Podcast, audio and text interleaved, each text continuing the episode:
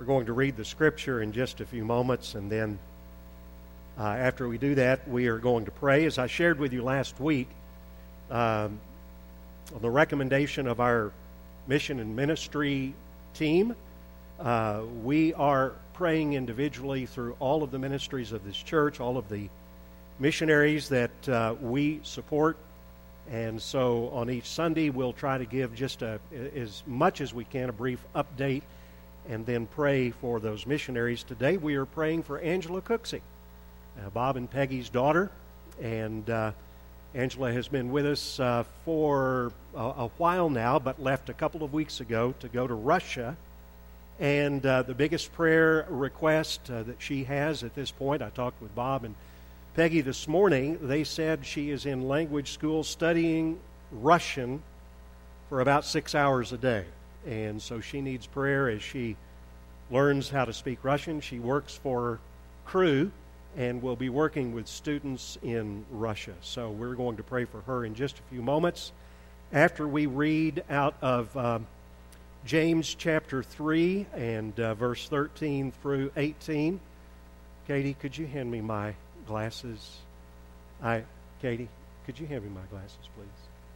Quit talking to your mother. You didn't hear me say that, did you?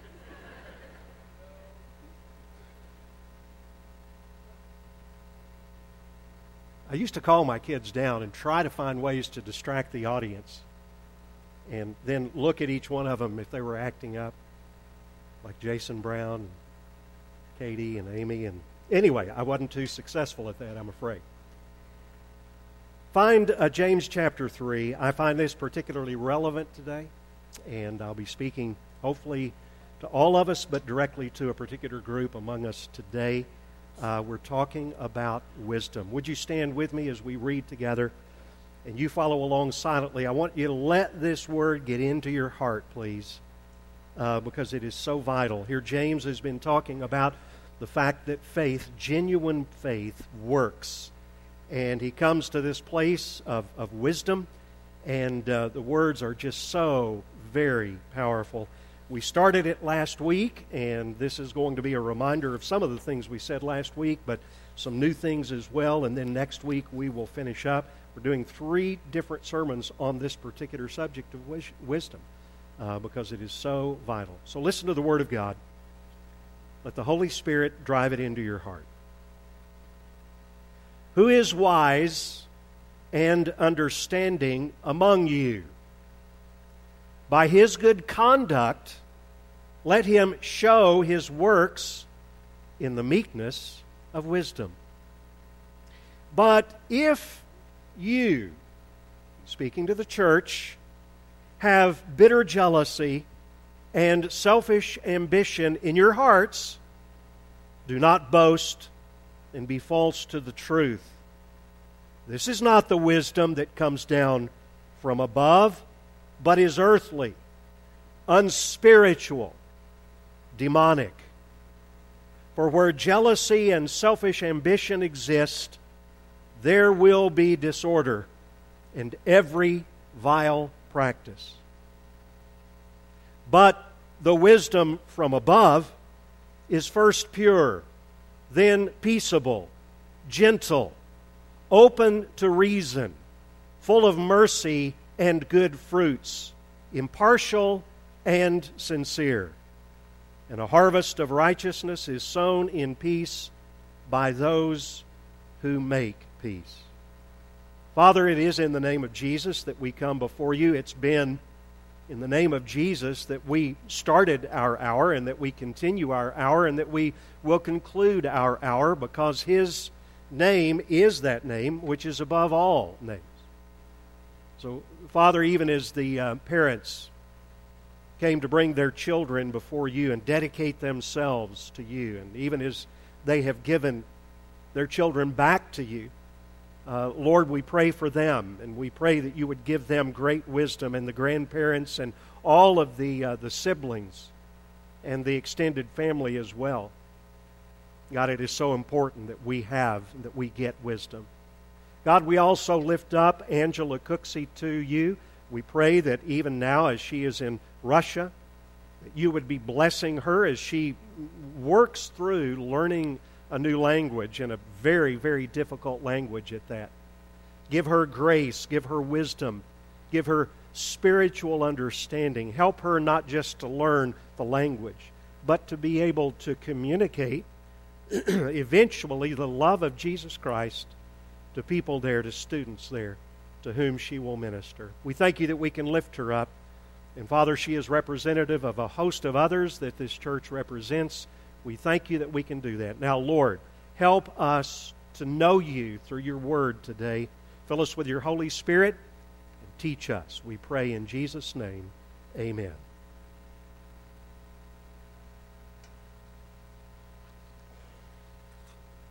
Parents and grandparents, aunts and uncles and friends and siblings, there is no doubt that you want the very best for these little ones, for the babies that were in front of us just a minute ago. And that's why I said, as I opened my remarks, that this section in James is so incredibly relevant for you and for your life and for their life. Let's get something straight. You will teach them, you will teach these precious little ones to do two things. The first one is this to get knowledge. Okay, that's important in Scripture. And this knowledge that you will teach them is largely neutral or benign. Here's what I mean by that you will teach them, and sometimes it's going to be a fight between the parents and the grandparents to see who can do all of these things. But you're going to teach them to do a lot of different things. You will teach them, they're going to learn this, but you'll teach them to walk with their feet. You'll teach them to catch a ball with their hands, to sing with their mouth, to read with their eyes, to listen with their ears. Now, again, these things, these are parts of knowledge. This is mostly neutral. It's neither good nor bad in itself. But then you will teach them to do something with the knowledge that they have gained. Are you following me? You want these little ones not just to gain knowledge, you want them to also gain wisdom of a certain kind. Now, let me share with you, some of you who haven't been here for the last couple of weeks, this teaching of wisdom that you will do, and I'm talking to all of us in here, but particularly to this group in front of me is non optional. Let me say that let me say it again. It is non optional. It is not a question of whether you will or whether you won't teach them. To gain wisdom with the things that they have learned. Does anybody remember the little song? I, I think it goes well with just what we're talking about. Be careful, little eyes what you see. Now, they're going to learn to see things. But you're teaching them wisdom, aren't you? Be careful, little eyes, what you see. Be careful, little ears, what you hear. Be careful, little hands, what you do. And be careful, little feet, where you go. Now, here is the main thing that you and I need to remember about teaching wisdom and leaving a legacy for those who are coming after you. Much of what you will teach them in terms of wisdom is going to be caught. Come on now. At least as much as, if more, if not more than, what you teach them. Here's one of the things that I've discovered about children, and as they grow, you really get to see this. Children have built in bunk detectors. Now, you mark my word, you young parents, you're going to see this. Very early on, they're going to see sometimes that there is a difference in what you are saying to them and how you are living in front of them. And you can come to church and, and, and, you can be involved in a Bible study and you can say all manner of things to them about marriage, but how you live in front of them in terms of your marriage in your home is going to speak volumes to them. And I, please hear me.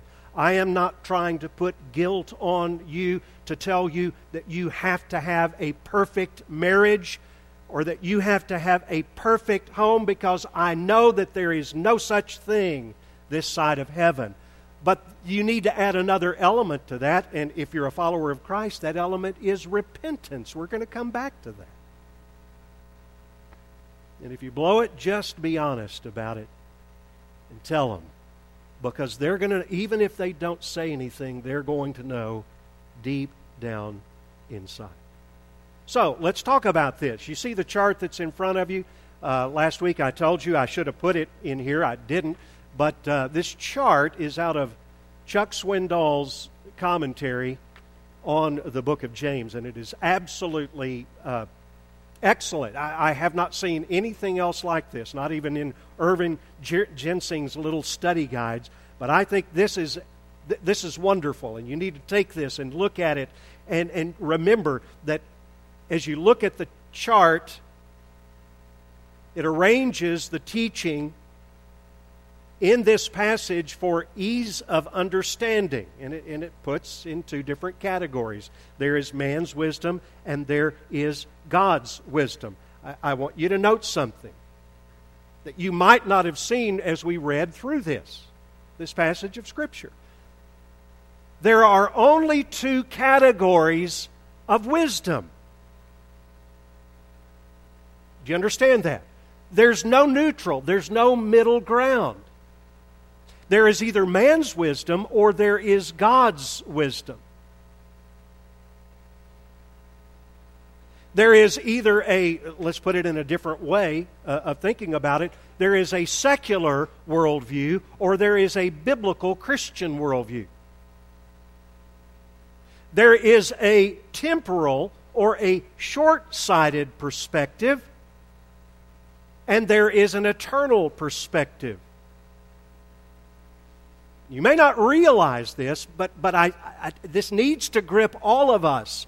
God's wisdom is always right, and it's always best. But because we have fallen into the lie that there is a neutral position, there's kind of an in between. I don't necessarily have to go this way or I don't have to go the other way. You are living according to one worldview or another. And man's wisdom, that worldview that is secular, is just like God's wisdom is always right, always ba- best, man's wisdom is always wrong and always bad. Now, remember, I'm not talking about knowledge. Knowledge is neutral, knowledge is benign, but man's wisdom, look at that. Just look at the list under man's wisdom. Can it be otherwise as you look through the list? First of all, where is it from? Where does it come from? It says what? What are its origins? Below. Slide your finger on down the list. James says, he, he kind of uh, uh, expands on that. He doesn't just say it's from below, he specifies it is demonic. That is, it's of the devil, it's from the pit of hell. And that's why this wisdom, man's wisdom, is always a lie. It's always a perversion and distortion of the truth since it is from the devil. Can the devil do anything other than lie? Now, I had this thought last week while I was studying this. I wrote these notes down, and then I had this question, kind of a sinking in, in the pit of my stomach. I thought, is this going to be too blunt? Particularly because we've got we've got guests here today, and you've never heard me preach, and uh, you, you may be wondering about this. Oh, who is that guy standing up there yelling? What's he yelling about? Wisdom, man's wisdom, and God and, and, and God's wisdom. Is James being too blunt?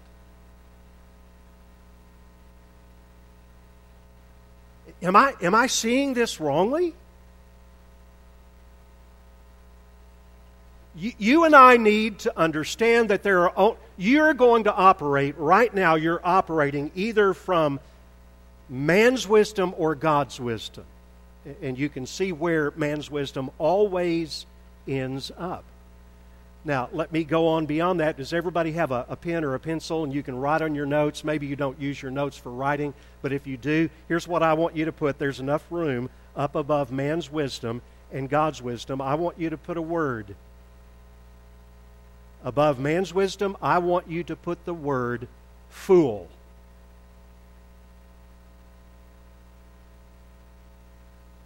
And above God's wisdom, I want you to put the word wise.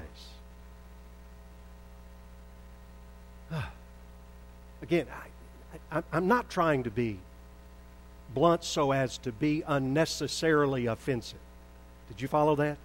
I don't really care about being offensive as long as it's God through His Word that is doing the, the pricking of your heart, calling you to account, calling me to account this always rakes me over the coals before, it, before I get to the pulpit. I guarantee it does.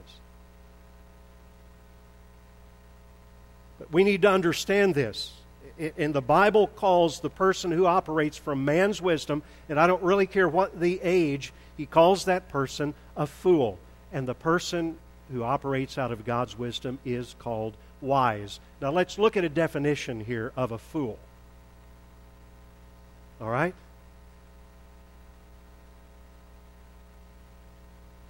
Person who acts unwisely or imprudently, a silly person. Now, I, I, think that sometimes when we think of the word fool today, we, we kind of stop with the silly. It's just the silly ha ha. No, th- this, is, this is far deeper. A fool, according to the Bible, is someone who is wicked. The Latin literally means an empty headed person. Look at some of the synonyms. I had to leave some of them out. Idiot. Now, we don't use the word stupid. We never have at our house, so I left that one out. Okay? But it was in the synonyms half wit, blockhead, dunce, dolt, nincompoop, ignoramus, imbecile, dummy, and the list just, it, there are a lot of synonyms for fool. And I was thinking this morning, and I thought, eh, I don't know if I'm going to use this. But when I was a kid, I read a, a publication. It wasn't a real deep theological publication. I was a kid. It's called Mad Magazine.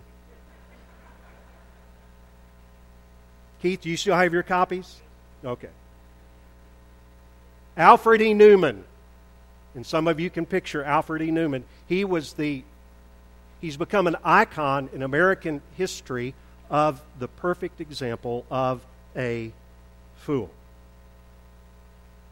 And so let, us just mark it down that the, the Old Testament, New Testament, neither one are very complimentary when they're talking about a fool. But listen, again, it's not just a person who is silly. This person, and, and, and if you do a study of wherever the word fool is used, you're going to find that this person rejects God. Let me just throw some scriptures up here. He rejects God's wisdom. He rejects godly instruction. That person is corrupt in sin, commits abominable deeds, and does not do what is good. The fool says in his heart, There is no God. I don't care what your IQ is, you are a fool if you say there is no God. Not only that, the psalmist goes on to describe they are corrupt. They do abominable, uh, abominable deeds. There is none who does good. Fools despise wisdom and instruction. Let me go on because it's not just the Old, but also the New Testament. For from within, out of the heart of man, come all of the evil thoughts. This is one of the classic places where sin is described in, in a list. There are several in the New Testament.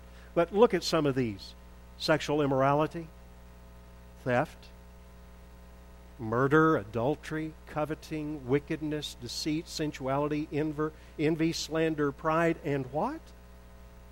Foolishness. The fool exchanges the truth of God for a lie. Now, the list given here, right here in James, is pretty much, I think if you would compare it with other lists of sins, it's, it's, it's pretty much a, a similar list to all of the other lists of sin and rebellion in the Scriptures. And if you look at the detailed definition of every word in this list in the Bible dictionary, the fool's picture is right next to it. Now, I think I know the answer to this, but I'm just going to ask you anyway. And I'm, I'm looking at the parents and grandparents, those of you who attend our church, those of you who don't, because it doesn't matter what church you attend. The most matters your answer to this question. First of all, I'm going to ask it of, of you personally and your own desire for yourself. Do you want to be a fool?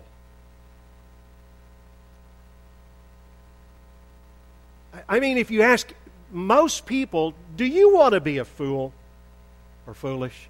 They're, they're going to say, no. Then let me ask you a further question, and I I think the answer I know to this, but is there any parent or, or grandparent or, or extended family member who wants to raise a fool? So the question is what kind of legacy do you want to leave to those who come after you? The person who acts out of God's wisdom is called wise, and he is called blessed. Blessed is the one who finds wisdom the one who gets understanding. Blessed are the poor in spirit. And this is just a rundown of the Beatitudes, and James almost parallels this. Now, again, James is speaking to Christians. This is something very, very important to see. If you're a follower of Jesus Christ, then by definition, you love God and you desire His wisdom. But it is possible that even loving Him and loving His wisdom for a believer to act foolishly. You might have been given all the good knowledge, you might have been taught the right things, and you may love God and pursue a life of wisdom, and yet along the way make foolish decisions. Moses did. So did David. Peter did too. And I, I, really believe, I don't know all of you in this congregation today, but I know a good majority of you, from the students all the way around, young to old. I think it would be safe to say that I know that all of you, most of you, if not all of you, in this congregation, in this audience today, you love God and you want His wisdom. You don't need to raise your hand to this, but how many of you have fallen into foolishness?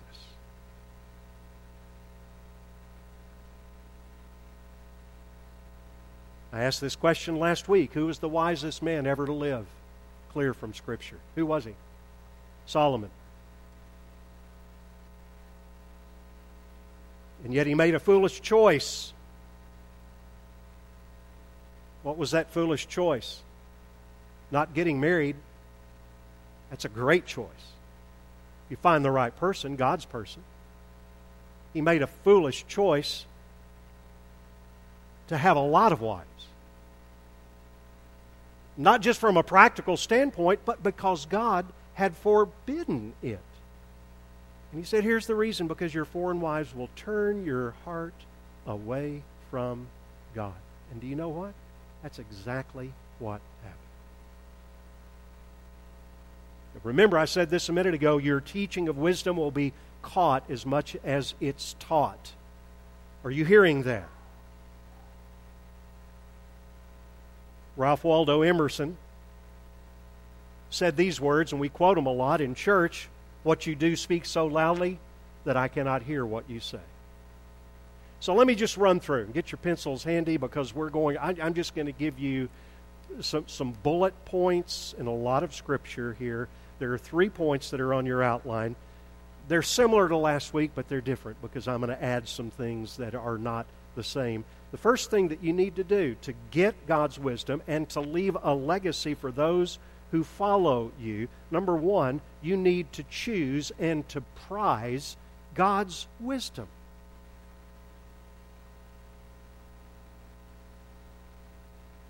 Again, go to the scriptures and, and see the beginning of wisdom is this get wisdom, and whatever you get, get insight. Prize her highly, and she will exalt you. She will honor you if you embrace her. Take my instruction. Now look at this. Instead of silver, this is wisdom speaking, and knowledge rather than choice gold. For wisdom is better than jewels, and all that you may desire cannot compare with her. Fear of the Lord is the beginning of wisdom, and the knowledge of the Holy One is insight. Last week we talked about this that wisdom begins and increases and is proven by the fear of the Lord. And, and, once again, the fear of the Lord is not to cower before Him, at least those of us who are followers of Christ, to cower before Him in terror, but to bow before Him willingly in awe and respect and total trust for His purposes for our lives.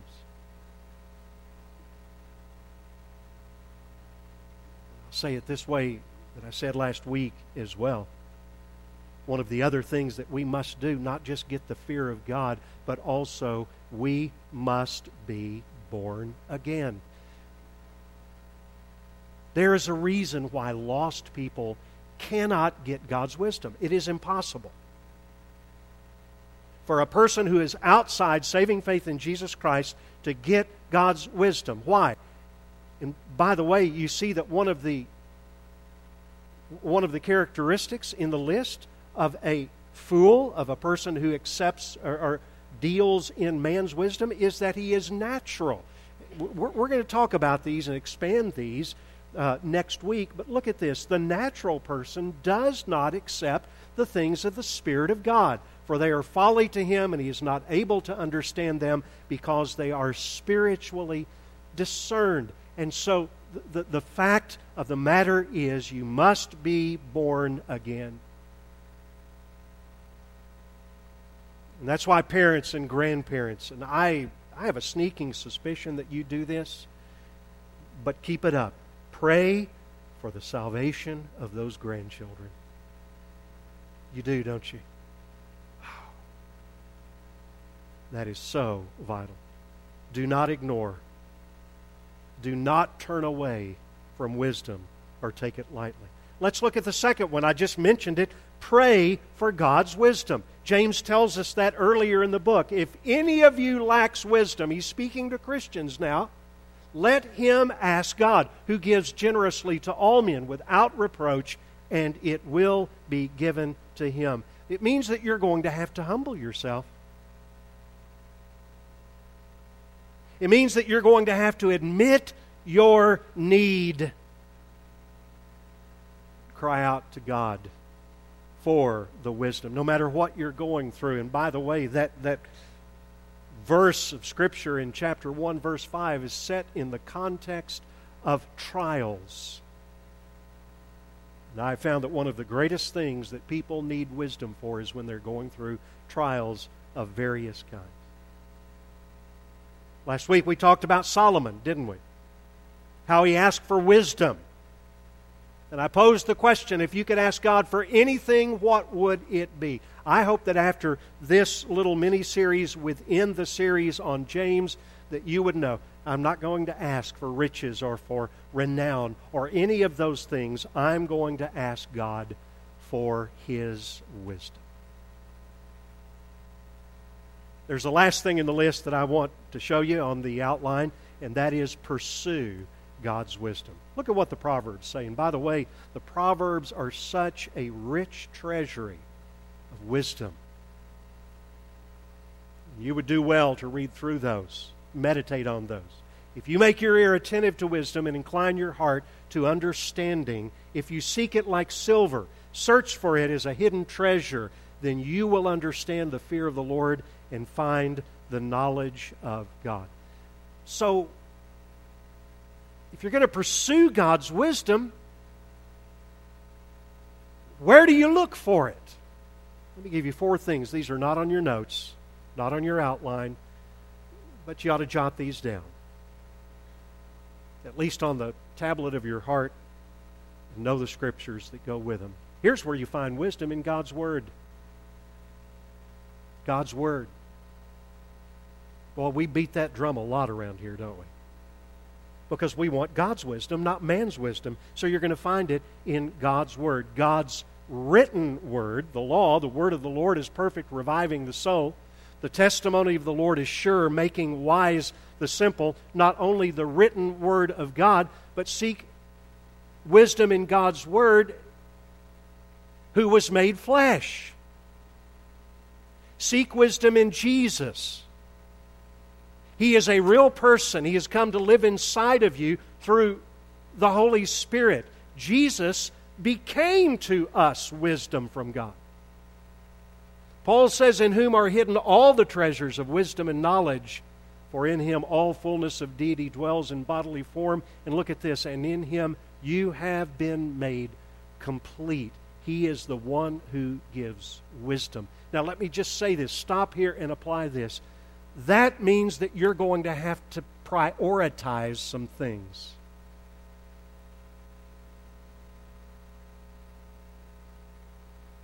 And you're already here, so I'm preaching to the choir, as it were. Okay? You need to prioritize being with God's people in, in church, studying the Word of God, wrestling with those things in the Word of God that you don't quite understand with other Christians who love the Lord and who love you. So prioritize God's Word through being a part of a local church.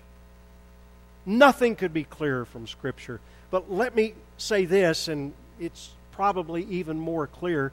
Prioritize, listen to me, your own intake of God's Word through your personal reading of the Word.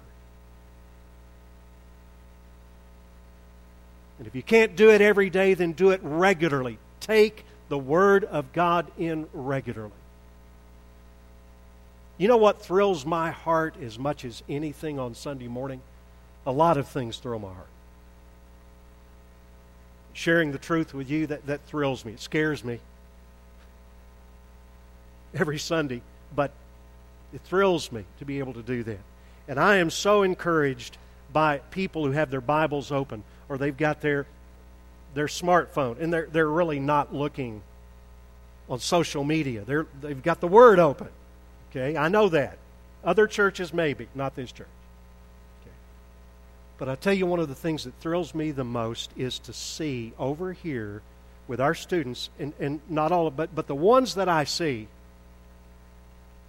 have their Bibles open. They, they probably don't even know that I look at them, but out of the corner of my eye, when I give a scripture or I do something like that, I see them doing the, I see them writing. And students, you encourage me because you are seeing, you don't understand it fully, but you are seeing the importance of the Word of God. Maybe that just happened, but I have a sneaking suspicion that there was a father or a mother or a grandfather or a grandmother or an older sibling or an aunt or an uncle who said, God's Word is important. You need to be in church and you need to be in the Word.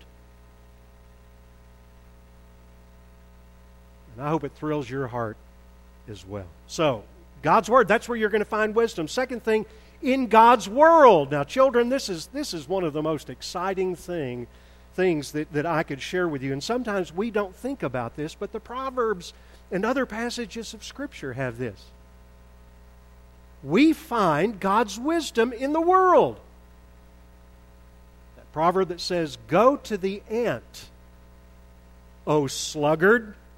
By the way, what's a sluggard? No one in here is a sluggard, are they? If you are, well, anyway, if you're not, go to the ant, consider her ways, and be wise. God's world has so many incredible illustrations. And I hope that as, as parents and grandparents, when you're walking with these little ones through God's world, you, you, take a look and maybe you're walking around Lake Hefner and you're, you're going to look up and you're going to see the birds. What an incredible opportunity to go to God's wisdom. Jesus talked about it. He said, Look at the birds, look at the flowers. He was using God's world to illustrate profound truths that you do not need to worry about life. Because if you're His, God's got you covered. What an incredible opportunity for you to begin to look around. Is the wind still blowing outside? It was this morning. As you walked to your car, as you, as, as you drove, maybe you could do this on the way home. You can go ahead and say that you're copying Pastor Marty. That's okay. Say, look at the trees. What are they doing? The trees of the field will clap their hands in what? In worship. My son, my daughter, if, if inanimate objects worship our great and glorious God, how much more should we? There's a third one. I mentioned it last week, but this is a little, little different nuance. We need to get God's wisdom from godly counsel. That means, as much as anything, not just hearing what our parents and grandparents and those who are older and, and who have walked this path longer, what they have to say to us, but, but look at this, and particularly for you younger ones, for you children, whoever walks with the wise becomes wise Watch who you walk with, because the companion of fools will suffer harm. One last thing. Here's how you get wisdom, pursuing God's wisdom in light of eternity. Psalmist says, So teach us to number our days that we may get a heart of wisdom. Live your life in light of eternity think long term. It's better to go into the house of mourning. The writer of Ecclesiastes, who was King Solomon. By the way, it's said that of the three pieces of literature in the Bible that King Solomon wrote, he probably wrote Song of Solomon when he was an older teenager and in love. Probably wrote the Proverbs when he was a young to middle aged man, teaching get this his sons, his children, who was the one to succeeding? You remember? Rehoboam. No doubt he was teaching Rehoboam. Did Rehoboam listen? Go back and read the story. But he also wrote Ecclesiastes, and this was after his rebellion, his fall into all manner of things. He had all the resources, he could do anything he wanted. And he came to this conclusion without God, anything under the sun, under the sun, man's wisdom, is vanity. The only thing that counts is God. So live your light, life in light of eternity. I, I put this in from Ecclesiastes 7 2. It's better to go into a house of mourning that means it's actually better to go to a funeral than it is to go to a Super Bowl party. Why? Because it makes you sit up and realize something that this is the end of all men. This is the way we're all going to end, barring a return of the Lord Jesus. And the living lay it to heart. This coming Saturday, we're going to the funeral of a good friend of ours from Little Rock, vacationing with his family in Cancun, Mexico around Christmas time. They put off the memorial service, already had the burial, because he worked with Josh McDowell, and Josh is going to be helping with the funeral. He was with his family, with his grandson, out in the water with a casting net. A rip current took him out. 62 years old, prime of the life. And he drowned. We just don't know. It, it, Jan and I were talking. We just don't know. Teach us to number our days. Father, I thank you that you give us the resources. God, I believe that for all of us who know you, you've given us at least the motivation to leave a legacy. Now, Father, help us who know you to do that, to repent of where we have fallen into foolishness, and to pursue you in your word, in your world, in the counsel of others in light of eternity. If there is even one here today who does not know you, I pray that today his eyes or her eyes would be open. He or she would see their sin before you, a holy God, but would see your provision in Jesus Christ as the only Savior. Lord, that they would give you the obedience in repentance and faith. They would come into the family of the forgiven. God, grant that that might be so. Now, help us, Lord, as we respond to the things that we have heard. And as we go from this place, we pray that you would help us to walk in wisdom. We pray this in Jesus' name. Amen. Would you stand?